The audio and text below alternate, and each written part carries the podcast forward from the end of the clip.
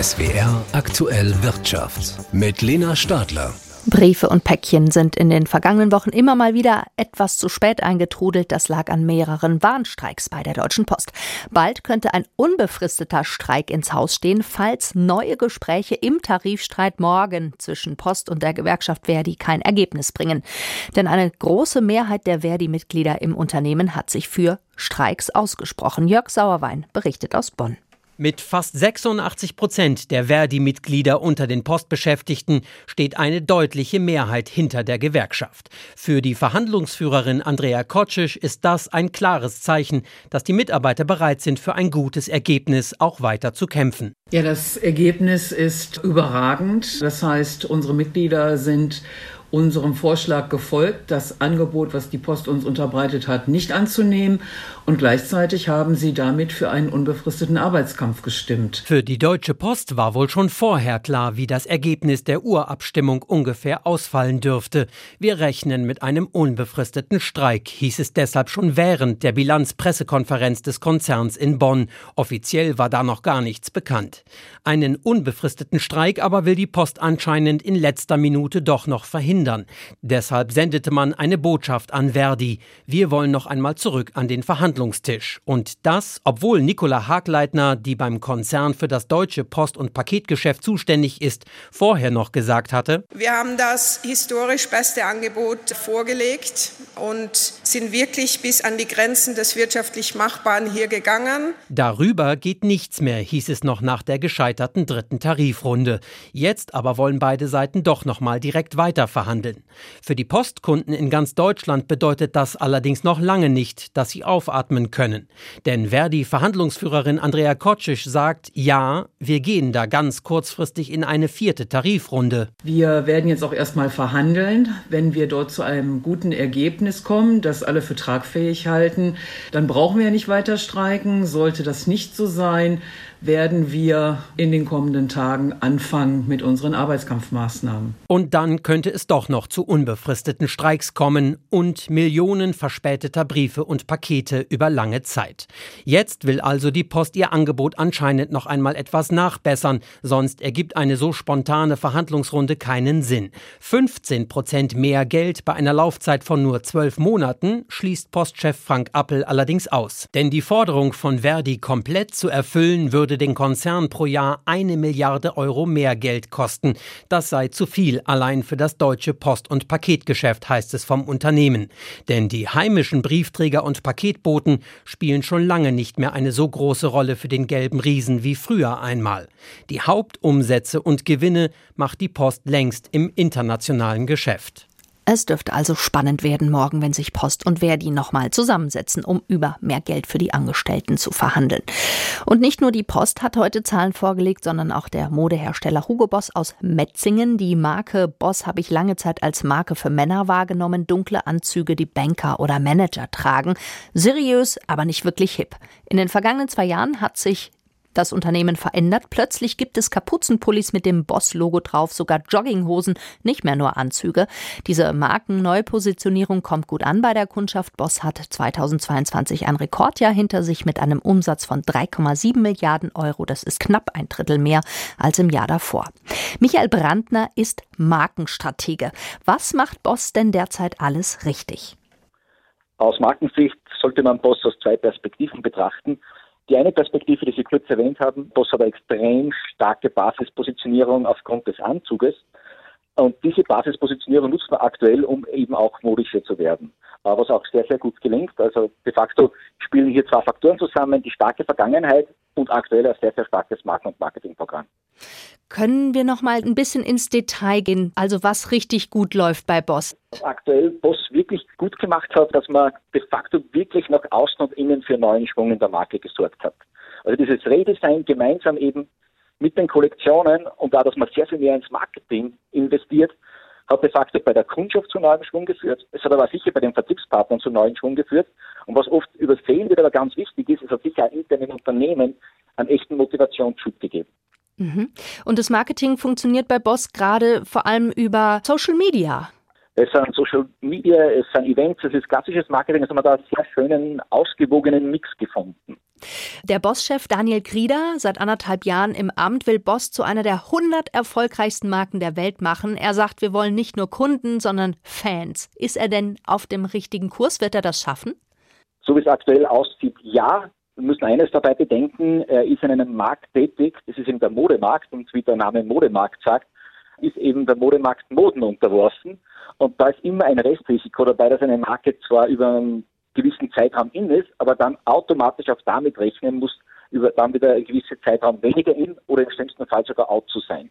Also ein gewisses Risiko ist dabei immer gegeben. Aber wie schafft man es denn, langanhaltend erfolgreich zu sein, eben im Modemarkt? Ja, Im Modemarkt gibt es de facto zwei Möglichkeiten. Die eine Möglichkeit, man wird de facto wirklich zum Modeklassiker. Dazu braucht man eine starke Basis und da hat Boss immer aufgrund der Historie und aufgrund der globalen Aufstellung eine sehr gute Ausgangsbasis. Der zweite Aspekt ist, wenn man zum Beispiel Louis Vuitton nimmt, man setzt konsequent auf eine Mehrmarkenstrategie, die besitzen 75 Marken, um eben auch diese Modewellen auszugleichen. Boss hat ja auch verschiedene Marken im Angebot. Da ist dann ja für jede und jeden was dabei. Aber ich habe mich gefragt, verwässert sowas dann nicht auch den Kern einer Marke?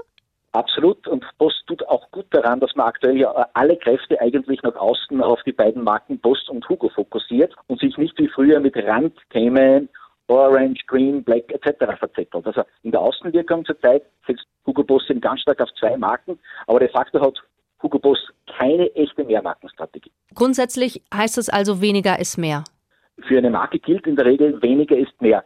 Und was man immer wieder erlebt, ist, wenn eine Marke auf weniger ist mehr setzt, wird man wieder erfolgreicher. Wenn man erfolgreicher ist, fangen die meisten Marken an, wieder auf mehr ist mehr zu setzen. Das nimmt man zeitlang den Schwung mit und irgendwann kommt dann wieder einmal die Revitalisierung oder Repositionierungsphase mit weniger ist mehr. Und das merkt man bei vielen Marken, dieses Auf und Ab, einmal fokussierter, einmal weniger fokussiert. Nehmen wir mal Prada, Gucci und Co., so richtige internationale Luxusmarken. Kann es Boss mittelfristig mit denen aufnehmen? Ich denke schon, weil Boss ja quasi nicht genau im selben Fahrwasser ist, sondern trotzdem mit der deutschen Herkunft etwas konservativer positioniert ist. Es schwingt weniger Italien oder es schwingt weniger Frankreich mit, es schwingt mehr Deutsch mit. Und Boss hat de facto wirklich als Männermarke extrem starke Basis. Also halten wir mal fest, unterm Strich bei Boss läuft vieles richtig und gut derzeit. Andere deutsche Kleidungsmarken stehen weniger gut da, gerade so günstigere Marken wie jetzt S. Oliver oder Esprit, die sind eher gebeutelt. Wie können sich denn weniger hochwertige und bekannte Marken wie Boss neu erfinden? Ich meine, die haben es in vielen Fällen sehr, sehr viel schwieriger, weil sie eben genau in dieser Mitte des Marktes drinnen stecken. Und im Endeffekt, wenn man sich Märkte anschaut, tendieren Märkte eben dazu, dass die Randmarken auf Kosten der Mitte stärker werden. Also an Anseiten geht es in Richtung Premium. Auf der anderen Seite geht es eben aber in Richtung H&M, Zara und Co. Da tun sie halt Marken in der Mitte dann wahnsinnig schwer. Dann fehlt ihnen in der Regel die starke Herkunft. Wenn man jetzt eine Marke wie S. Oliver oder S. nimmt, oder wofür stehen die Marken wirklich? Das ist relativ schwer zu beantworten. Und es fehlt ihnen da die globale Ausrichtung. Sagt Michael Brandner. Er ist Experte für Markenstrategie. Mit ihm habe ich gesprochen über den Metzinger Modehersteller Hugo Boss, der ein Rekordjahr hinter sich hat. Vielen Dank fürs Gespräch, Herr Brandner. Ja, gern, wenn das so gepasst hat, ganz super. Reiseziele, Urlaubspreise, Tourismustrends. Drei Tage lang hat sich auf dem Berliner Messegelände alles um den Tourismus gedreht. Jetzt in diesen Minuten geht die internationale Reisemesse ITB zu Ende und unser Reporter Michael Castricius zieht Bilanz. Ein wahres Zahlenfeuerwerk entzündete die Tourismusbranche. Die weltweite Reiselust erreiche in diesem Jahr das Vor-Corona-Niveau von 2019. Und das war schließlich schon ein Rekordjahr. Umsatz, Investitionen, Buchungen, alle Indikatoren zeigen nach oben. Das steckt den Chef der Messe Berlin, Dirk Hoffmann, an. It feels fantastic. Es fühlt sich fantastisch an. Wie die gesamte Tourismusindustrie sehe ich ein spektakuläres Comeback. Wir sind offen für Wandel, denn es gab viele Erschütterungen. Konsolidierung und neue Herausforderungen stehen jetzt an. Aber die Branche hat sich als stark erwiesen und als anpassungsfähig. Anpassen müssen sich erstmal viele Erholungssuchende. Die Inflation lässt Reisekassen schrumpfen. Folgen in Deutschland, Pauschalreisen und All-Inclusive sind gefragt. Damit sind die Kosten besser im Griff zu halten. Außerdem nutzen viele in den ersten Wochen des Jahres die Frühbucherrabatte. Kaum geändert haben sich die bevorzugten Ziele. Mittelmeerküsten vor allem, Türkei, Spanien, Griechenland. Aber auch Fernreisen und vor allem Kreuzfahrten sind gefragt. Die Anbieter, so Reiseverbandspräsident Norbert Fiebig, arbeiten mit voller Geschwindigkeit. Travel agencies and tour operators are racing full speed. The German Reiseweltmeister is back. Dieser Optimismus spiegelt sich an den Hochglanzständen der Länder. Edel etwa Saudi-Arabien, erstmals vertreten aber gleich auf der größten Fläche. Luxusangebote nahmen viel Platz ein, sogar eine eigene Halle, Home of Luxury.